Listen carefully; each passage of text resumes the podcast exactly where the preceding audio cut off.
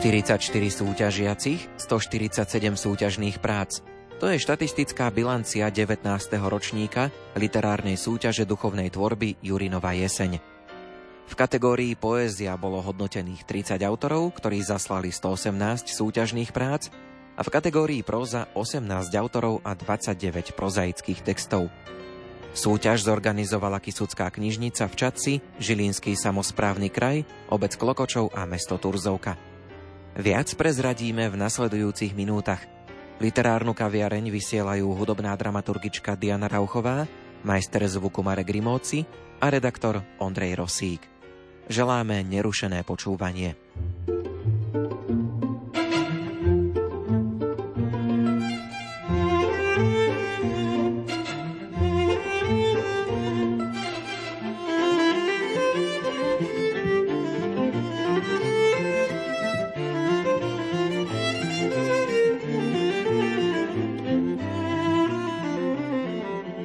Vyhodnotenie literárnej súťaže spolu so sprievodným programom sa uskutočnilo 12. a 13. októbra. Rozprávam sa s riaditeľkou Kisuckej knižnice v Čaci, Katarínou Borisovou, čo je vlastne cieľom tejto súťaže Jurinová jeseň, prečo sa vôbec takáto súťaž organizuje. Hlavným cieľom je prezentácia súčasnej slovenskej literárnej duchovnej tvorby, ale aj knižnej kultúry v rámci celoslovenskej literárnej súťaže.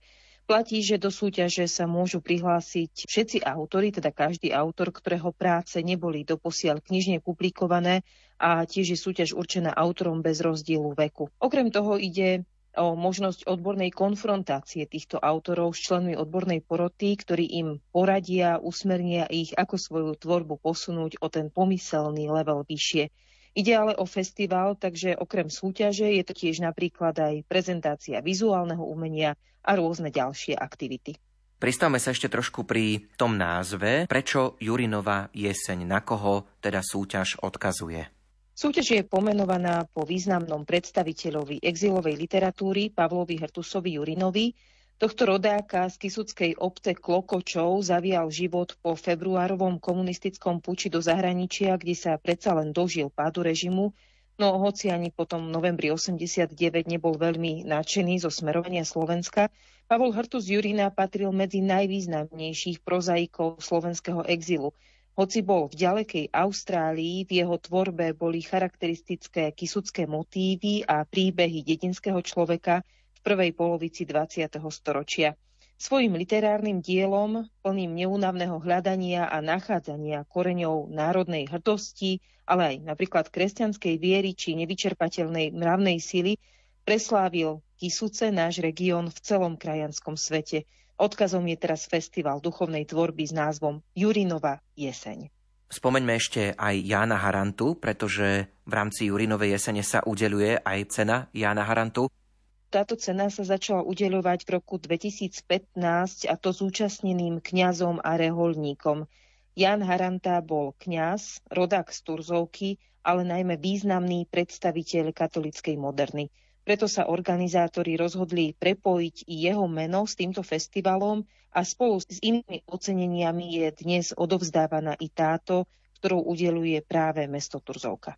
Jurinova jeseň nie je len súťaž, že je to vlastne festival. Boli k súťaži tento rok pripojené aj nejaké ďalšie podujatia, ktoré by sme mohli spomenúť?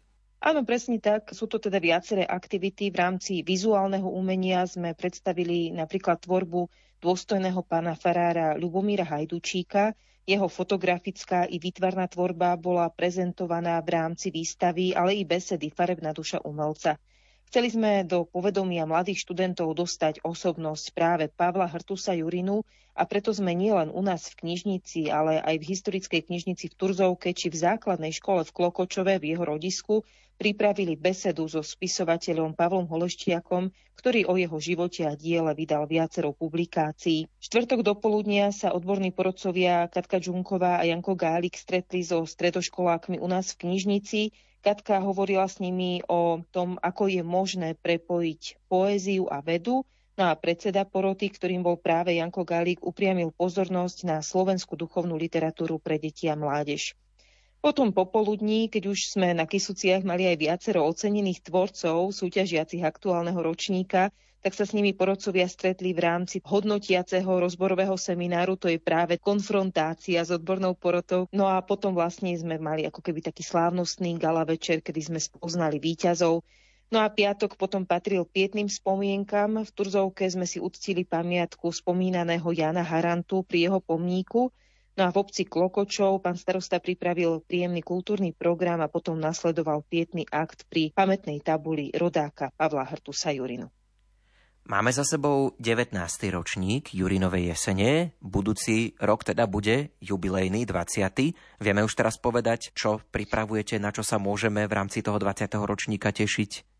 Verme, že sa ho s Božou pomocou dožijeme a že všetko bude fajn, že nám budú všetky okolnosti prijať a organizačne a najmä aj s odhodlaním ho zvládneme a že sa do neho zapojí aj viacero slovenských autorov, tých začínajúcich, v tejto súvislosti by som chcela upriamiť pozornosť najmä na to, že z organizačných dôvodov sme termín zasielania prác boli nútení posunúť a preto by som chcela všetkých, ktorí už sú možno stálicami medzi tými prihlásenými autormi, ale aj tých, ktorí možno po tomto našom rozhovore budú váhať, že či svoju prácu náhodou nepošlu, nevytiahnu tie pomyselné šufličkové zásoby alebo možno ešte dovtedy niečo vytvoria, že tak ako boli zvyknutí do konca leta zasielať práce, tak teraz ten termín bude o mesiac posunutý a bude v rámci 20. ročníka súťaže potrebné zaslať práce už do 31.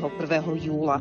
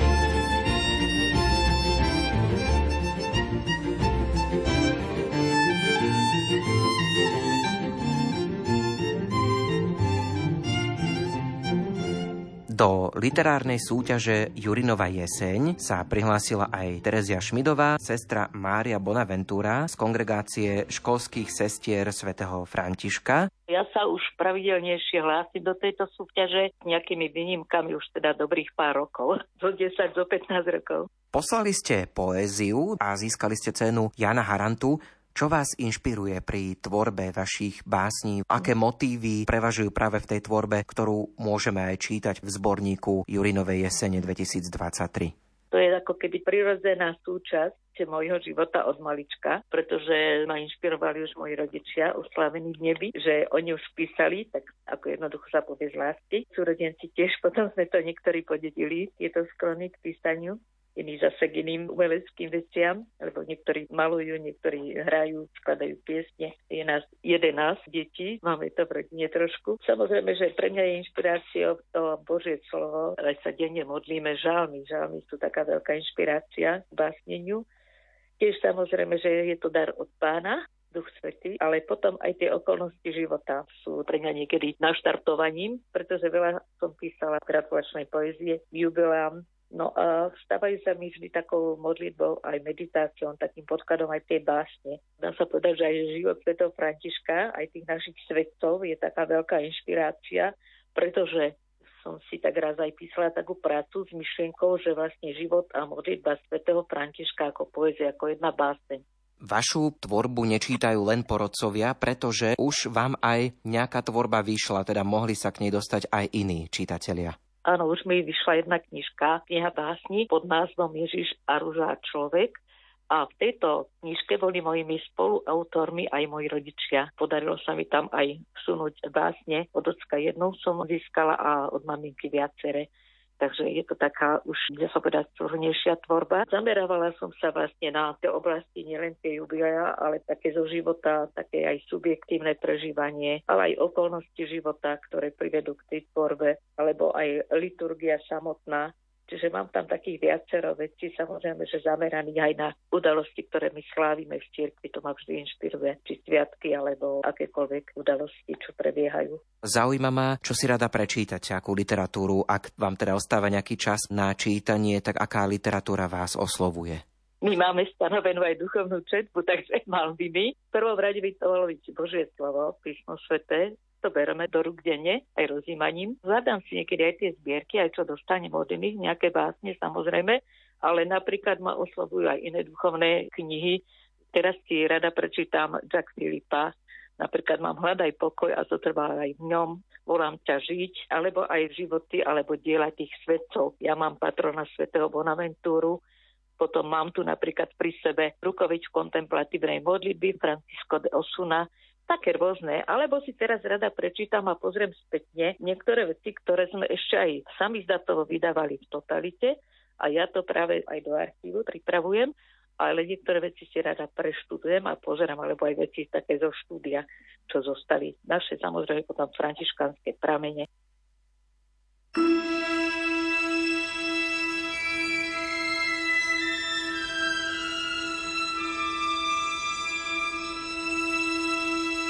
Čudná doba neľudská. Aby už prestal štekot zbraní voči tomu, kto sa neubráni. Je možno neznámy a na okraji. Komu je zase treba jeho biedy, keď ledva prežije z ruky do úst, po bohatých odpad riedi, pri Lazarovom stole sedí, a aj tak, kto si so zbraňou za chudákom ešte sliedi. Nad hrobom matky. Schúlim sa do klopka bolestí, cez slzy vidím až na dno, kde si len ty, jediný Boží syn na kríži, ktorému človek i sebe práve až tak veľmi ublížil.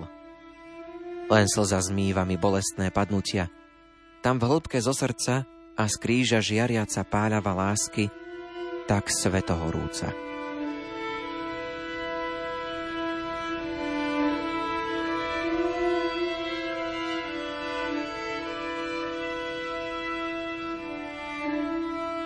Naposledy. Tá poznámka. Kvety pre mami, rúže biele, tie, čo jej tatičko tak vedel vyspievať, zo srdca darovať, ku sviatkom prijať. A čo teraz ja? Dve biele a stuha, nie čierna. Ona je predsa živá. I tak len na chvíľu jej telo mi skrýva hliny prach. Ach, ona je predsa s láskou matky pri mne, Utiera slzu, čo po tvári, keď to skladám, mi steká, plinie.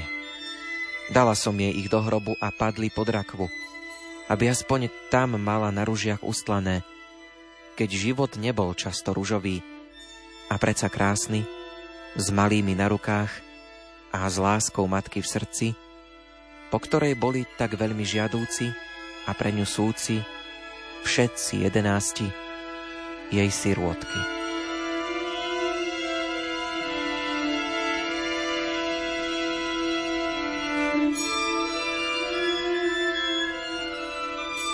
Pre pocit všemoci.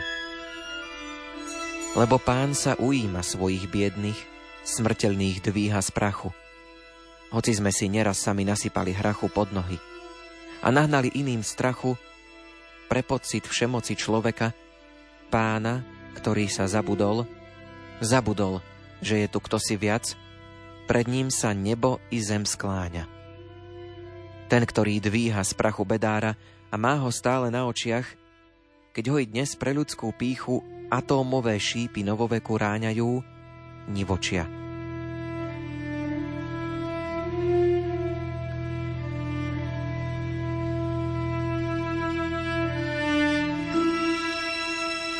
cestu do neba. Keď budeš opäť na veľkonočnom kríži vysieť pre mňa len preto, že si chcel na mňa myslieť, nech pomyslím aj ja raz konečne na teba. I to, že tvoj môj kríž ukazuje ďalej, vyššie, cestu do neba.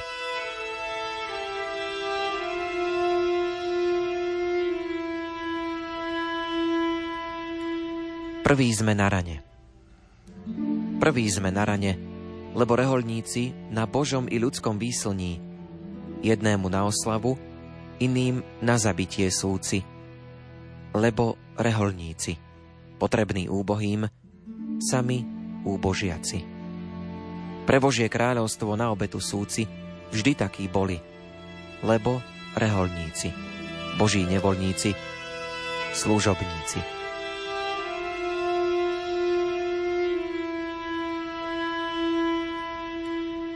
Trvalý výkrik. V hrobe neostal si, mŕtvý boh. I keď si človek stále hudie svoje. Kajnovstvo zdedil. Neostane natrvalo v hrobe. Ani tvoje, ani to moje. Má vystúpiť s tebou na nebesia. Človek, keď zábel tam z hĺbky na povrch prederie sa. Ľudskosťou.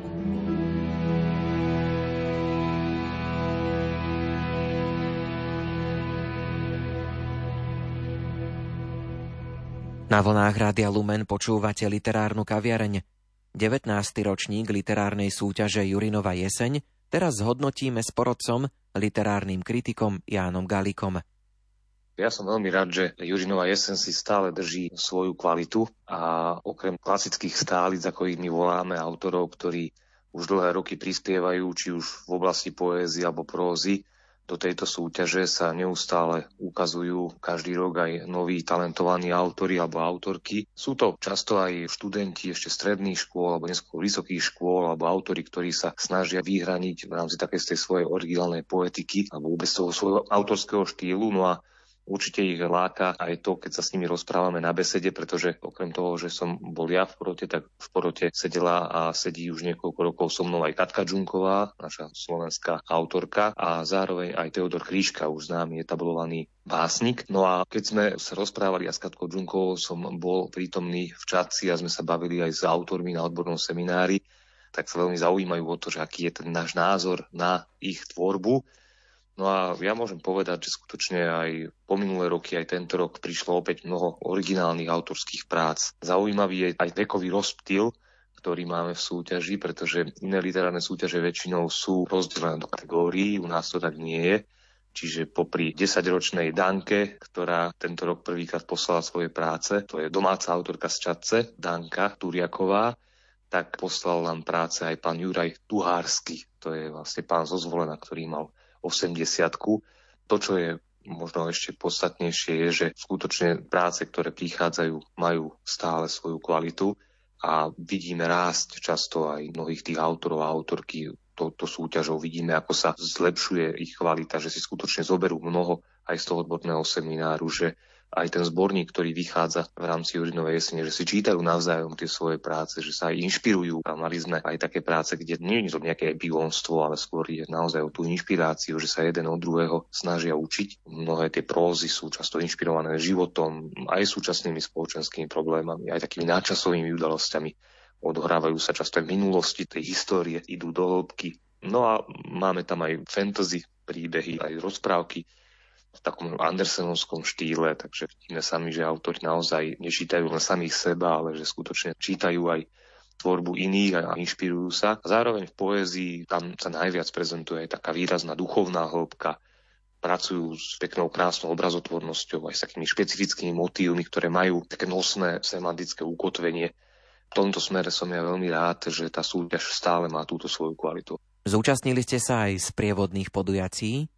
Ja osobne som mal na prednáške tento rok aj dievčata zo zdravotnej školy, z pedagogickej. Na druhý deň v piatok ráno som mal krásnej historickej miestnosti, teraz znovu vybudovanej prednášku pre študentov gymnázia a hovoril som o, o duchovnej literatúre, ktorá je zameraná na deti a mládež aj v rámci roku kresťanskej kultúry, ktorý vlastne teraz máme, som takýmto spôsobom chcel priblížiť túto tvorbu. Aj toto je veľmi dobré, že tá Jurinová sa nezostáva len za bránami knižnice, že ideme sa rozprávať s autormi a venujeme sa len tým autorom. Oni sú samozrejme najpodstatnejší v tejto súťaži, ale že sa tá možnosť celkovo tých troch dní dáva tú atmosféru, aby nasali aj títo stredoškoláci a ja ich vždy vyzývam, aby skúsili, kto cíti v sebe taký talent, že by mohol tvoriť, písať poéziu, prózu, že nech sa zapoja aj oni do tejto súťaže. Vy ste dlhoročným porodcom, tak aké to je mať tú moc hodnotiť tie diela, že je to asi aj náročné im vlastne poskytovať tú spätnú väzbu, aby ich to povedzme neodradilo od nejakého možno budúceho písania. Vnímate to aj ako takú zodpovednosť? Áno, určite. Ja im vždy hovoríme na tom seminári, že ja veľkú úctu k ním prechovávam, pretože oni sú mnohí výborní autori. Ja si myslím, že mnohí, keby mali vydanú knihu alebo keby sa dokázali živiť písaním, že by to podľa mňa aj bez problémov dokázali. Ja sám osobne sa skôr vnímam, aj som tak vnímaný ako skôr literárny kritik alebo človek, ktorý sa venuje tej literárnej vede tým odborným spôsobom, čiže skôr ako by som niečo dokázal takéto kvalitné napísať, možno skôr to tak snažím sa interpretovať, hodnotiť a aj teoreticky nejakým spôsobom poradiť. Za to som veľmi rád, že som v porote aj s dvomi vynikajúcimi slovenskými autormi, teda s Katkou Džunkovou a s Teodorom Krížkom, ktorí zase presne vedia sa s autormi rozprávať alebo poradiť im práve v technike tvorby. Takto sa doplňame, že ja mám ten pohľad taký možno odbornejší, vedeckejší v tom smere ako v rámci literárnej kritiky. Oni zase vedia priamo ísť do hĺbky, do duše doslova toho básnika alebo tej poetky alebo toho prozaika, prozaičky a vedia im s takýmto spôsobom ich posunúť. Keď si čítam tvorbu tých autorov a ich to, ako som ich hodnotil, dajme tomu pred dvomi, pred tromi, pred štyrmi rokmi, tak u niektorých vidieť ten progres. A ja som veľmi rád, že aj mladých stredoškolákov, ktorých tu máme, ktorí prichádzajú do našej súťaže, napríklad sú to výborní autory. Michal Šimon Hradský napríklad, to je autor z Bratislavy, veľmi dobrú poéziu píše a vidieť, že sa posúva niekde, ja som mu trošku kritizoval niektoré veci tento rok, ale vidieť na ňom, že skutočne, že má záujem, že sa chce ďalej posunúť, ale napríklad od Katky Žunkovej si vypočul zase skôr pochválne slova.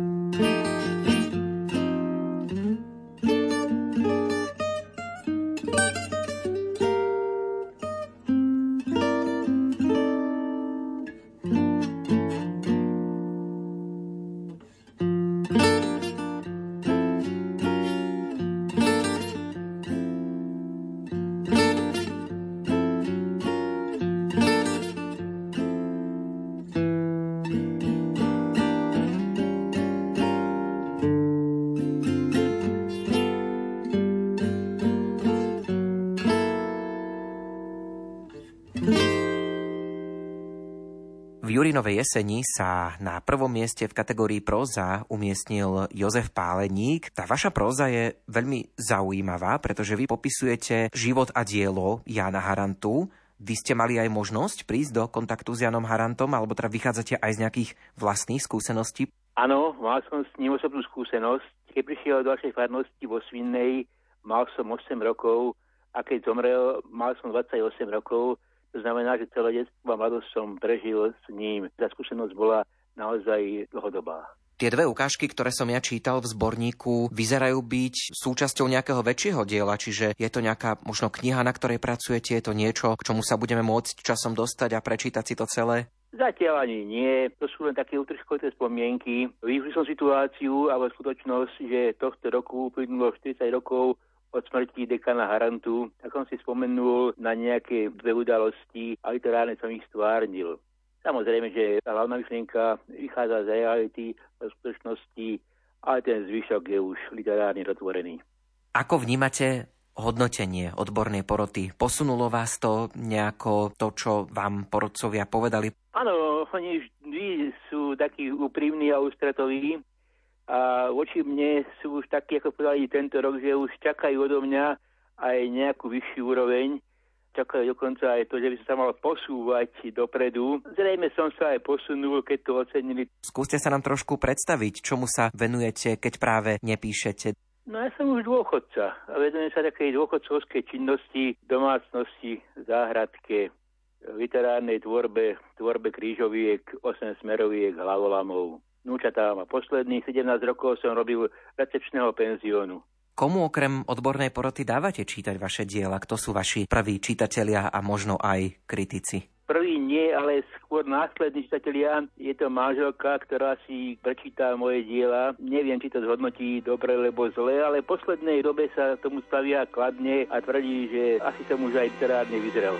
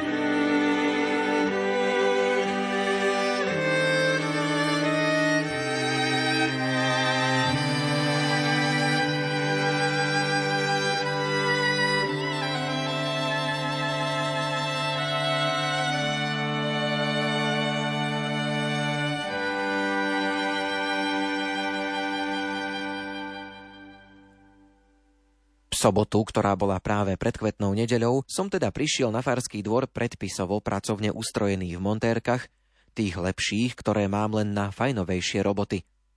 Tak ako mi povedal Justín, skutočne sme poupratovali pivnicu Fary, pretriedili, uložili, čo si sme odložili na likvidáciu, aby sme mali vo výkaze vyplnenú aj túto kolónku, ale pánko to odobril tak, že odložené schoval do garáže, aby sme tie veci pri jej upratovaní zasa našli.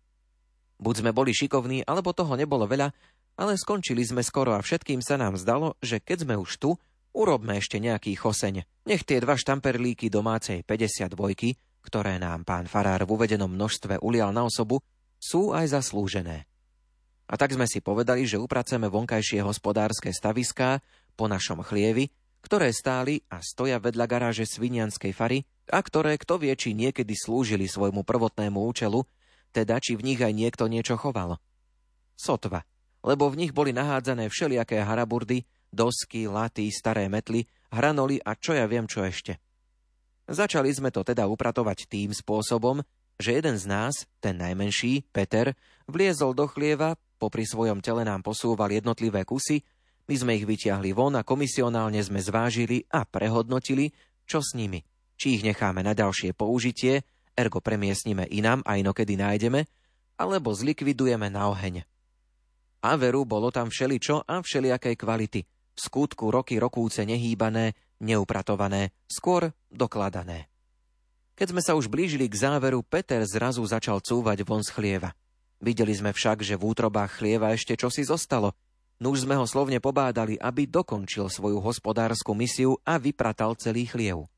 On však na naše výzvy nedbal, ukončil svoje telesné cúvanie a so strachom či úžasom vo vypúlených očiach koktal. Panenka, panenka Mária. A ukazoval smerom dovnútra chlieva. Čo tie? Čo máš, halucinácie? Pýtame sa s nemenej výrazným úžasom. Aká panenka Mária? Čo za panenka Mária? Veď panna Mária sa zjavila v Lurdoch, Fatime, vraj aj v Litmanovej, ale nie túto tebe. Tuším mu tie dva štamprlíky uškodili dodal ktorý si z nás. Už má videnie. Šokovaný sa nám snažil potvrdiť svoju pravdu a tak Justín, čo by najsmelší, vliezol teda dnu preskúmať situáciu. A veru, že sa tam chvíľu akoby zasekol, ale potom aj on cúval von, ale na rozdiel od Petra ťahal so sebou aj veľký hranol. Zaprášený, otlčený, obdratý. Keď ho vytiahol celý von, neverili sme vlastným očiam a zostali sme v nemom úžase. Onen hranol bol socha Panny Márie otlčená, ošúchaná, poškriabaná, ale bola to panna Mária. Bez debaty.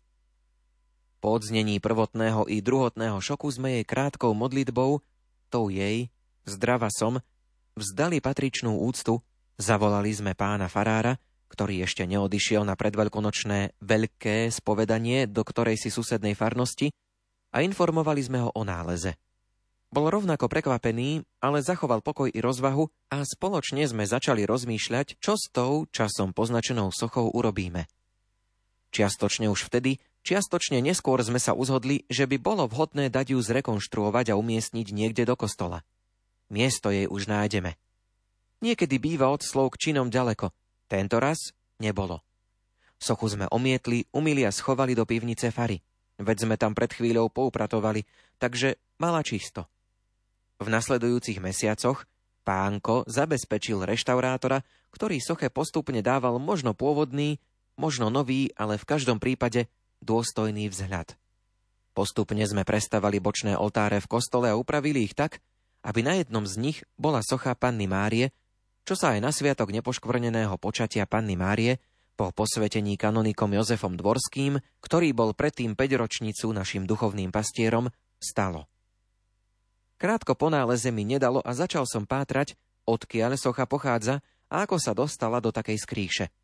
Spočiatku sa zdalo, že moje pátranie bude neúspešné, ale pamätník ľudovít, čo už čo si prežil a pamätal, veď preto bol pamätník, si časom spomenul, že pán dekan Haranta počas svojho pôsobenia vo Svinnej hodlal postaviť v areáli kostola Lurdskú jaskinku či kaplnku a pre tento účel zabezpečil v predstihu sochu Panny Márie.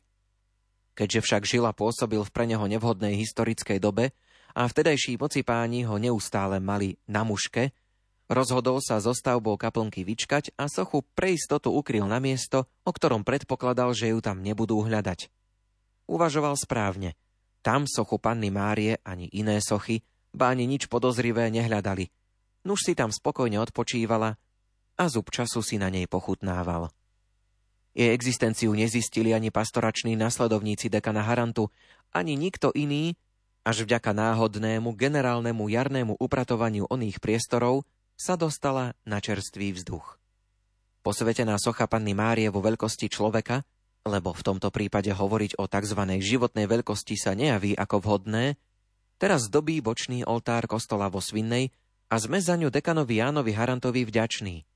Vďační im memoriam, ak také niečo existuje.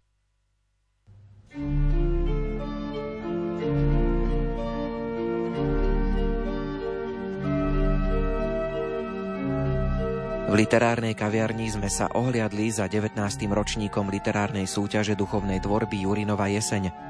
Za pozornosť ďakujú hudobná dramaturgička Diana Rauchová, majster zvuku Marek Rimóci a redaktor Ondrej Rosík. Do počutia.